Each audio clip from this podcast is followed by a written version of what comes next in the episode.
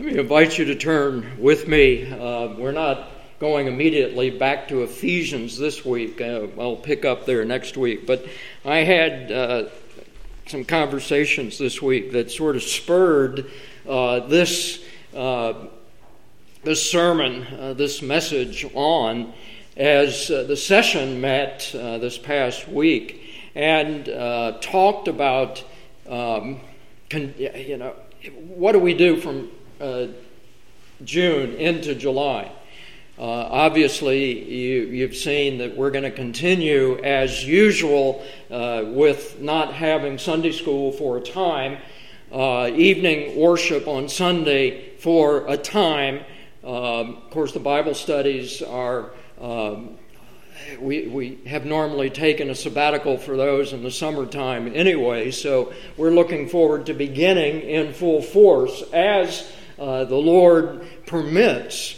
Uh, and all of these uh, restrictions with COVID 19 allow uh, in September uh, to begin back with most of our, all of our worship times and Bible study times and fellowship dinners. but in, in, the meantime, you know, we also spoke about communion. I mean, how do we uh, observe the Lord's Supper as we uh, would like to observe it uh, personally uh, and uh, uh, very intimately with the restrictions that we have in place of sitting in uh, you know, at least uh, pretty close to six feet apart in our families here in the church, and passing those elements out. And we, uh, after some prayer and some close deliberation, decided that we would uh, not observe the Lord's Supper this Sunday as we continue to investigate and try to work out those mechanics. And, and hopefully in August, the first week in August, the first Sunday, um, fellowship around the Lord's table, however that is going to look. Uh, this is obviously the first Sunday of July, and the table set before us is empty, except for those words across the front do this in remembrance of me. It struck me that we may not be observing communion, fellowship around this table and yet we are still gathered here in fellowship and communion with one another. We place a very high view upon two sacraments that our Lord instituted the sacrament of the Lord's Supper and baptism. Simply because we are not observing the Lord's Supper this morning doesn't mean that uh, we think any less of that sacrament. I mean, we take a very high view of it. It doesn't mean that we think any less of it as a means of grace or that we receive less of God's grace if we don't observe it according to our schedule and our plan. God's grace is available to us all the time through the living Word, our Lord and Savior Jesus Christ. So, as we continue here this morning, thinking about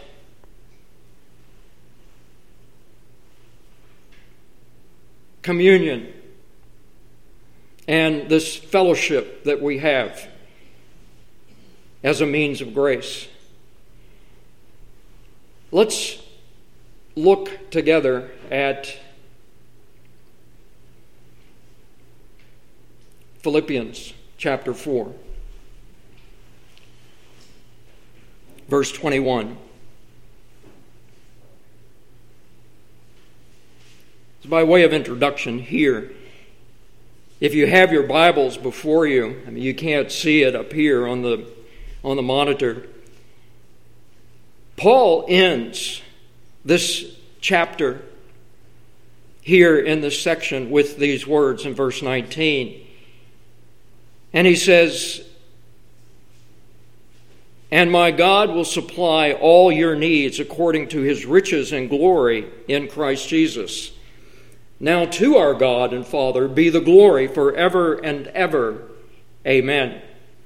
It's as if he ends right there. If we were listening to that. And yet, what does he do? He picks up with two more verses in our English Bibles that we have in Philippians 4, verses 21 through 23, three verses, where he says, Greet every saint in Christ Jesus. The brethren who are with me greet you. All the saints greet you, especially those of Caesar's household. The grace of the Lord Jesus Christ be with your spirit. The grass withers, flowers fade and fall, but the words, these words of our Lord God, endure forever. Heavenly Father, we pray that you would direct our thoughts, that we would, by your Spirit, put aside the distractions that we have brought into this room with us this morning, that we might hear your voice, that we might know the sound of your voice speaking into our lives during this moment and this time. That we, as your people, this community and fellowship of believers, brothers and sisters in Christ, might grow in grace and knowledge of our Lord and Savior Jesus Christ. Amen. See, we can have communion with one another without, at least for a time, observing communion at this table. Now, that communion, that sacrament that we observe is very important because it is a means of grace that our Lord instituted for our growth in grace. But there have been times over the centuries, over the ages, where God's people have not been able to gather together and observe and even worship together, and they look forward to that time when either the, the temple was rebuilt and uh, God's people could gather around with one another in the presence of that temple to worship. So we defer that time for a moment, looking forward to that day. And what a sweet and blessed time that will be when we gather together at this table to partake of communion, that sacrament of our Lord.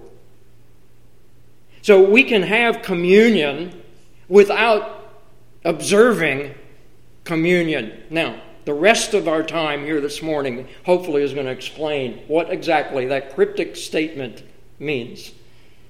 We can have communion with one another without observing and serving communion to one another. The Westminster Confession of Faith, larger confession, chapter 26, verse 1 says this all saints that are united to Jesus Christ.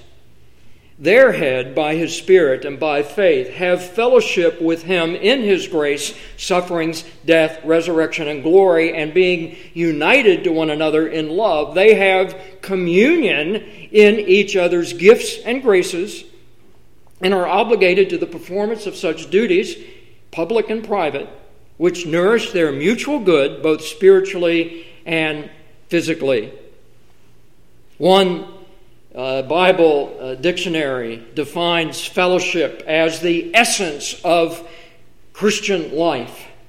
Our fellowship with God and fellowship with other believers is the essence of Christian life.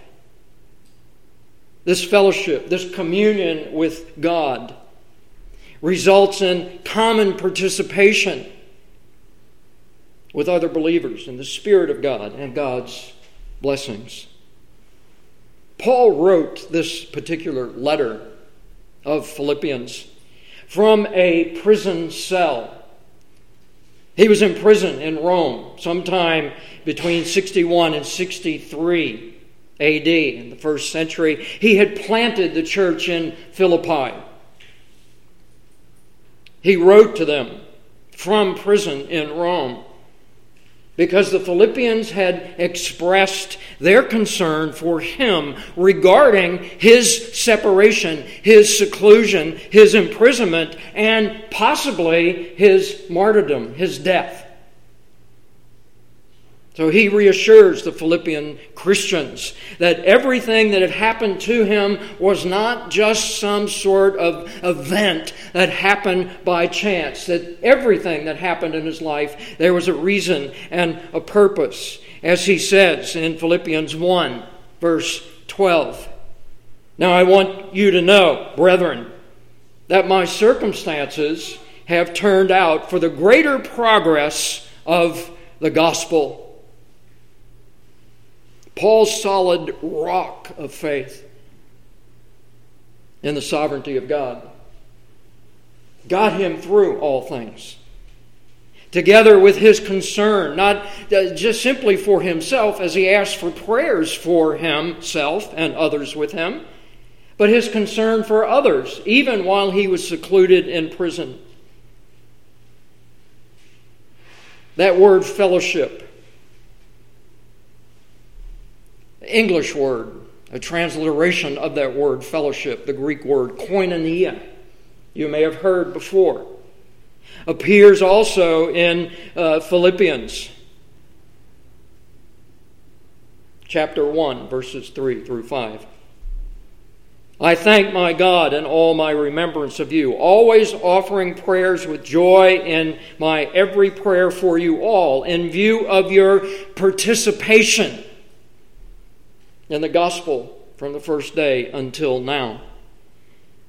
That word, participation, is translated in some Bibles as fellowship because that koinonia, that participation, is fellowship with God and with one another within the family of God. The church that Paul had planted had grown and matured by God's grace. It had now officers, it had overseers, uh, deacons, elders, and deacons. And the church was active in proclaiming, in progressing, and advancing the gospel. There was a partnership, a fellowship, a communion of saints who, being united to one another through their common faith in Jesus Christ, united to one another in love, God's people had fellowship in each other's gifts and grace and were obliged to perform those public and private duties which nourished their mutual good, both spiritually and physically. See, we have to remember, humanly speaking, the believers who made up that communion of the saints in Philippi had very little in common. And yet, they were joined together in that fellowship of the body of that particular church there in Philippi. One of those members was a, was a wealthy uh, businesswoman from Asia Minor. Another was a slave girl delivered from a spirit possession. A third was a local prison official who was possibly a retired Roman soldier. They were politicians, they were freedmen, they were obviously male and female, they were young and old, and yet they were all united in one common purpose for one common fellowship. What could possibly have united them? Well, it was just that their common faith in their Lord and Savior Jesus Christ. See, fellowship, communion that we talk about is something that is multifaceted. Someone yesterday showed me a, uh, an engagement ring. Beautiful ring. That as the light shone in it, reflected that light directed into it. even as we take this God's Word and the Holy Spirit shines into it so that we might see the multifacets of fellowship and communion. Some of the characteristics of this fellowship are, first of all, that it is inclusive. Now, I don't want you to get up and leave here because you now hear a word that you hear out in the world a lot. That means something totally different than what we're using this word, how we're using this word here this morning. Because just the mention of that word, inclusivity, let's all be inclusive. We all believe in the, the same God. You know, we just worship Him in different ways. We're all different sorts of people. We're all different. So let's just be inclusive and get along and be one big happy family of humanity. Inclusivity aims to provide, the world often says, equal access to opportunities and resources for people who might otherwise be excluded or marginalized. You've heard that word too, probably recently those having physical or mental disabilities or belonging to other minority groups. Let's just include everybody without excluding anyone. Well, Paul says here that those who are called by the name Christian are to do what? They are to greet every saint. Greet every saint in Christ Jesus. The brethren who are with me greet you. He doesn't say greet some saints, he says greet every one. Paul wanted every Christian in the Philippian church to be greeted, not just some saints, but every saint. And Paul knew most of the believers there at Philippi. And he wanted them to know of his own love for them, his affection for them. He wanted to greet Euodia and those who might have sided with her in that disagreement in the church. Oh, there were disagreements in the church? Yeah, there were. He wanted to greet Syntyche and those who might have sided with her. He wanted to greet Clement and the rest of his fellow workers for the sake of advancing the gospel. He wanted to greet the overseers as well as the deacons. He wanted to greet the slaves and the free, the, the males and the females. He wanted to greet the Philippian jailer who had once kept him in prison. None were to be excluded from Paul's greeting. All were to be included in that greeting because the communion of the saints is inclusive. Why? Because we who are many are members of one body. Look at Romans 12, verse 5, where Paul says just that. We who are many are one body and individually members of one another. For even as the body is one and yet has many members, he reminds us in 1 Corinthians 12, and all the members of this body, though they are many, are one body, so also is Christ. For by one Spirit we were all baptized into one body whether Jews or Greeks, whether slaves or free, we were all made to drink of one Spirit. Consider Jesus' words in Matthew 11, verses 28 through 30, where he says, Come to me. Some of you.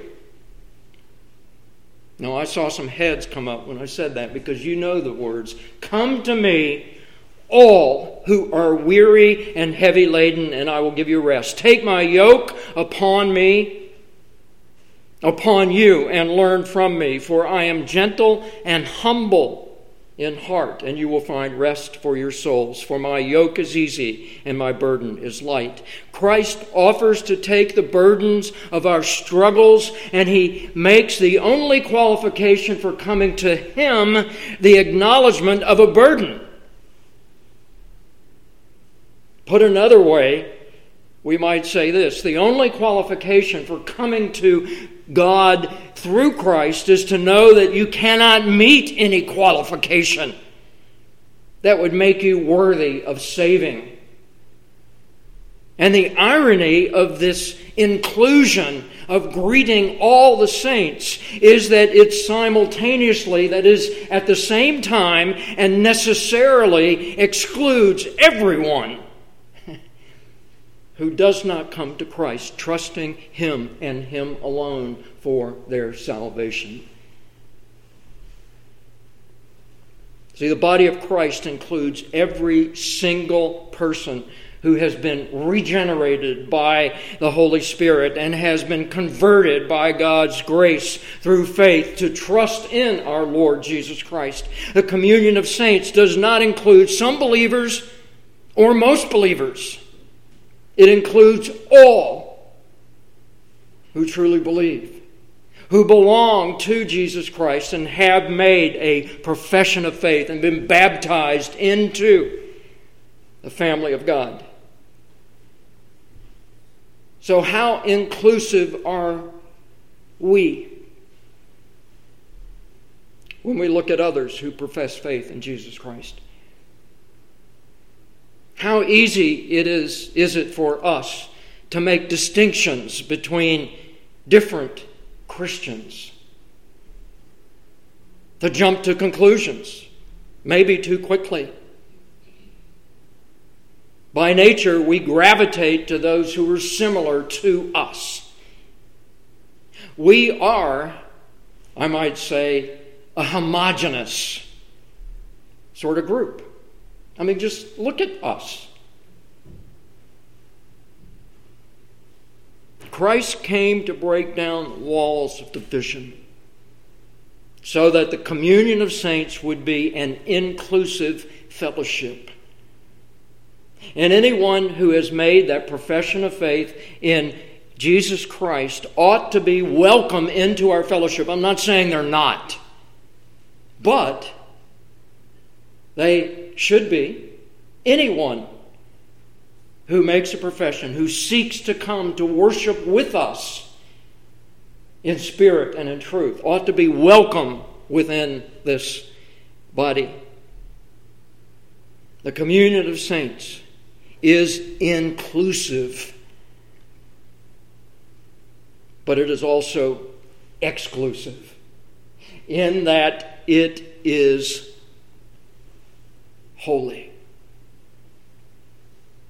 Paul says in verse 21 there in Philippians greet every saint. That word for saint means those who are holy, those who are set apart, those who are consecrated. Its basic idea is separation and devotion to service, to sharing in God's purity and abstaining from the world's defilements and temptations. This isn't just a New Testament concept, something that goes back to the Old Testament even in, in uh, Leviticus, even further back than that, but Leviticus is just a sampling. Chapter 11, verse 44 For I am the Lord your God. Consecrate yourselves, therefore. Set yourselves apart. The Hebrew word there, kadosh. Be holy. Be set apart, for I am holy, and you shall not make yourselves unclean with any of the swarming things that swarm upon the earth. That is, set yourself apart from all worldly things. Deuteronomy 7 6 For you are a holy people to the Lord your God. The Lord your God has chosen you. He is the one who has called you, chosen you to be a people for His own possession, His prize possession, out of all the peoples who are on the face of the earth. And then Peter, 2 Peter 2 9 reminds us of these very words out of Deuteronomy. For you are a chosen people, a royal priesthood, a holy nation, a people of God's own possession, so that you may proclaim the excellencies of Him who has called you out of the darkness into His marvelous light. Sometimes people make distinctions between the word Christian and saint.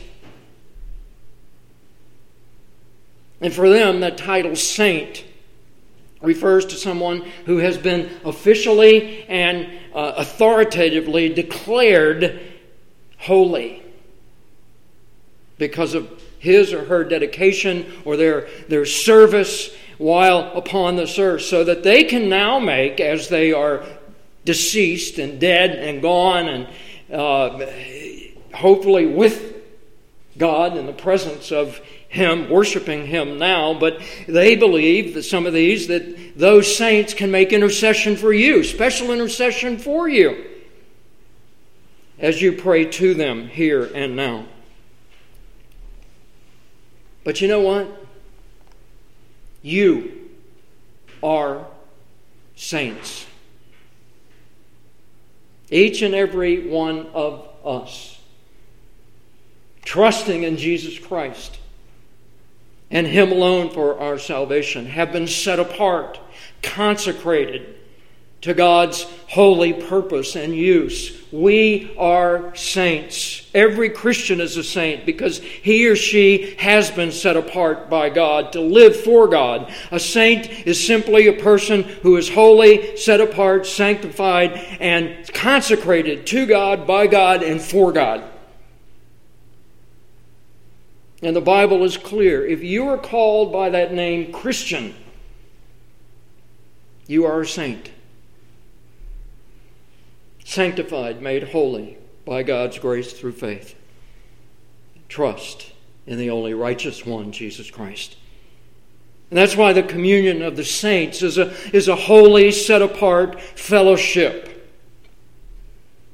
When I was growing up, we lived in Greenwood, Mississippi for a time.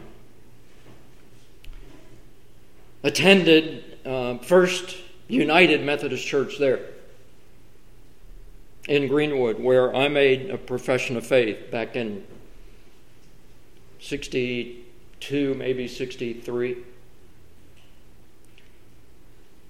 That's 1962, 63.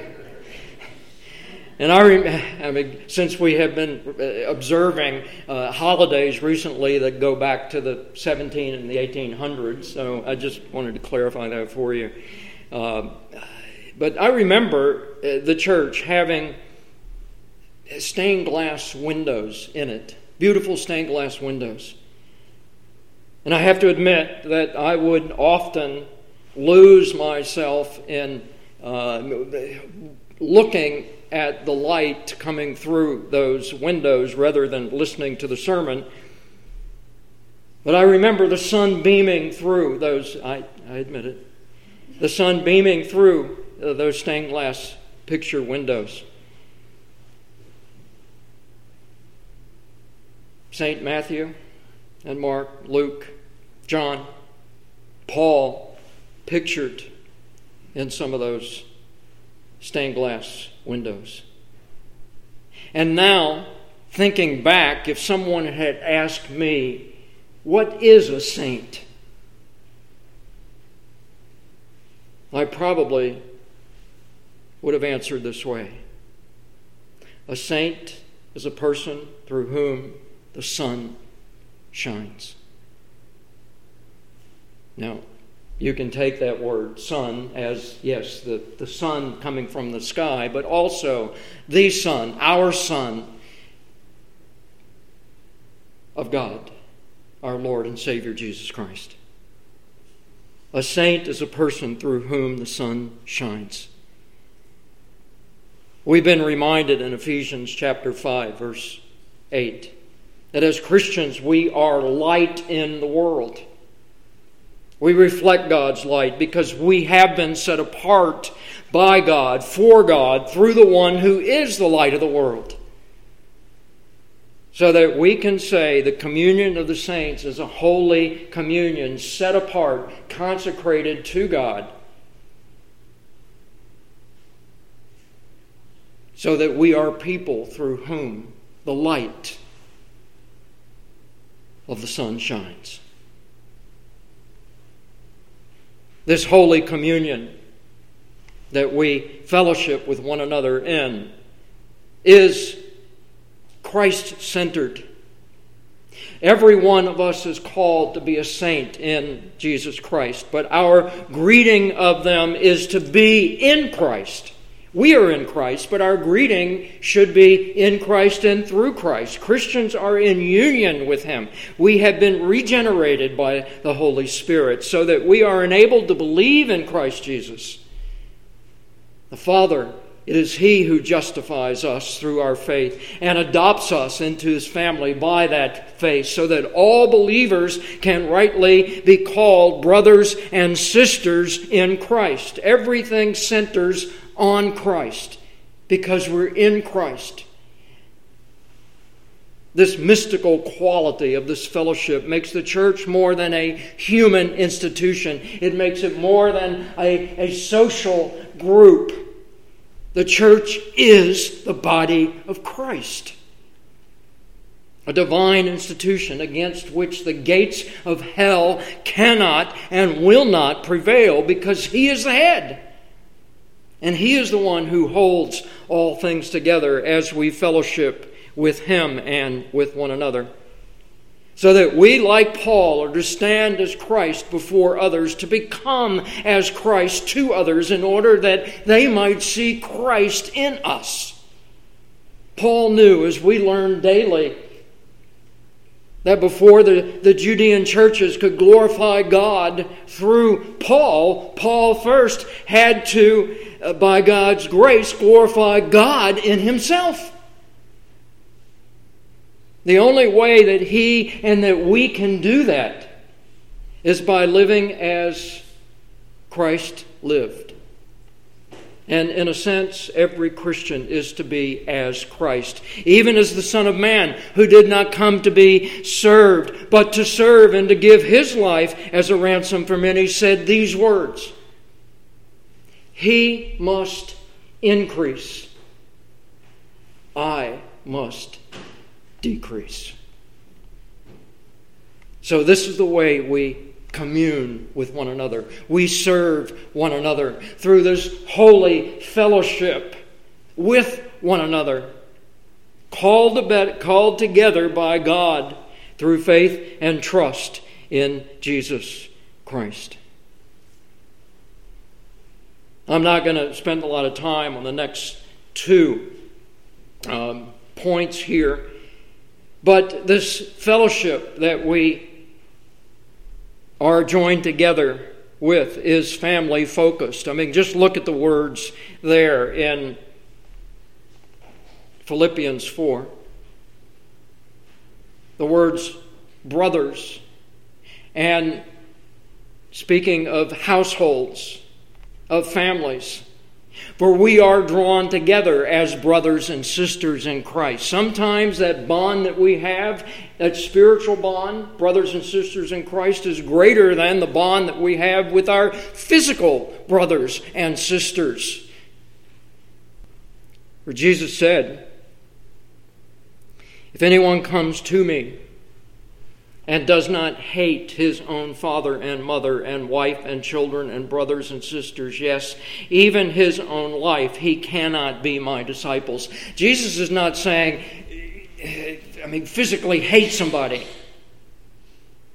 But if you love them, as he said to Peter, these things more than me, then you cannot be my disciple. If you love me, more than anything else in the world, then you will love your mother, your father, your brother, your sister, all of those who are in Christ as members of that family, so that we can support one another by loving one another well.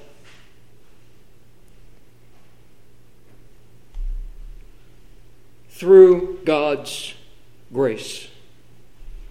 How do we live our lives daily? We live by God's grace through faith and trust in Jesus Christ. And Paul closes here in verse 23. He says, The grace of the Lord Jesus Christ be with your spirit. This is a closing benediction. But it's more than just a nice way of saying, Auf Wiedersehen, goodbye. The grace of the Lord Jesus Christ is crucial to the entire gospel message, to our living out our lives before God. Grace means God's unmerited favor shown to us who deserve his judgment. And without grace, we could not receive the gospel because none of us can ever earn or none of us even deserve it. For by God's grace you have been saved through faith. And that is not of yourself. It is a gift of God, not a result of works, lest anyone boast. God's grace is something we all want for ourselves. But we have trouble extending that grace to others. We're all quick to apply that grace to ourselves and slow to extend that grace to others in our families, in our extended families in our communities, and even in the world, when we need to be quick to judge ourselves and show grace to others. We're reminded in Ephesians 4:31, although we're not looking at Ephesians this morning, it keeps coming back to let all bitterness and wrath and anger and clamor and slander be put away from you, along with all malice, because these are the things that characterize the world and not the community of believers, the brothers and sisters who have been called out, sanctified by God's grace. See, we may not be serving communion here this morning. But we are still actively involved in communion in Christ, with Christ, and with one another as we fellowship and worship here today. What are some practical ways that we can apply all this? That we can bring it maybe closer to home? First of all, we can commit ourselves to the fellowship of the saints. And I know during this time of uh, these uh, safer at home edicts and, and uh, uh you know, living behind uh, our walls and, and the, the safety of our, our masks, it's difficult to do this, isn't it? To commit ourselves to fellowship with the saints. But we can't experience true fellowship if we're not connected to one another,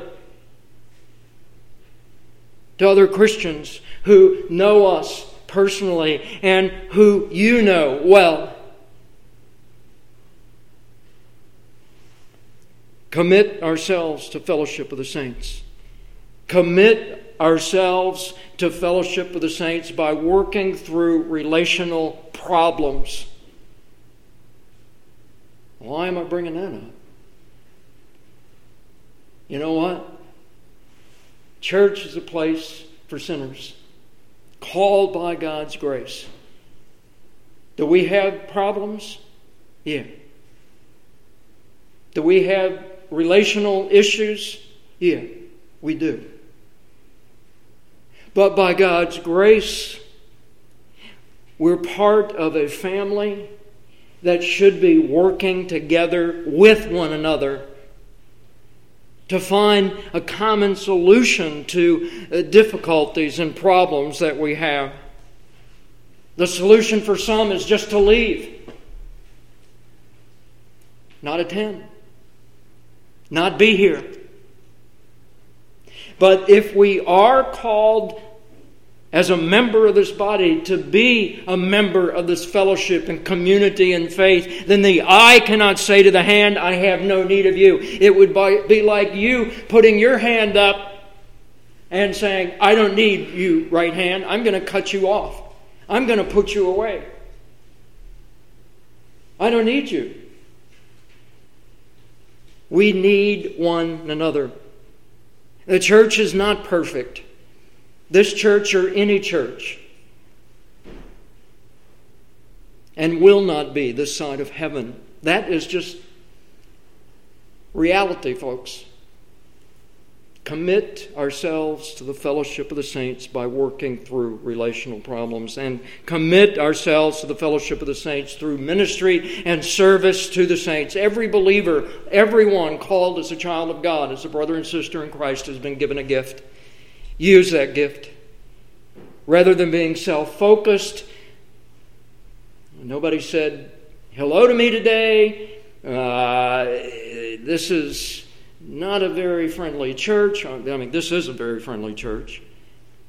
But there are people who go into churches seeking to, to, to have those things said to them, and they don't find them. The antidote for that is don't focus on yourself, focus on others. Focus on someone else. There's a person who nobody has talked to. Let me go speak to them. I'll go over and reach out to him or to her. Take the initiative. Find that time. Maybe move beyond your comfort zone and your safety seat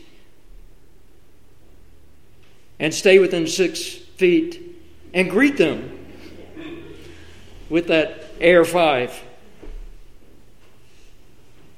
And Paul says, as we do this, that we will grow in grace and knowledge of our Lord and Savior Jesus Christ. The Philippians, this message here, tells us how to know God's joy in every circumstance. As we grow in grace and that knowledge of our Lord and Savior Jesus Christ, we will experience that joy and that completion of being part of something greater than ourselves in that community and that fellowship with our Lord and Savior. By knowing the grace of our Lord through the gospel so that we can grow in fellowship with Him. We will know joy by getting our focus off ourselves and onto others as we fellowship with one another we will know joy by bearing witness of His glorious testimony of saving grace, the gospel of the good news of Jesus Christ to those who are lost, so that we can enter into that same joy, fellowship with God and with His saints. So Paul closes here, as I will close here today, with a reminder of this May the grace of the Lord Jesus Christ be with your spirit now and forever. Amen. Heavenly Father, we thank you for your word. We thank you, Lord, for this time. We thank you for this community of believers, this fellowship and communion of the saints. We pray in Christ's name. Amen.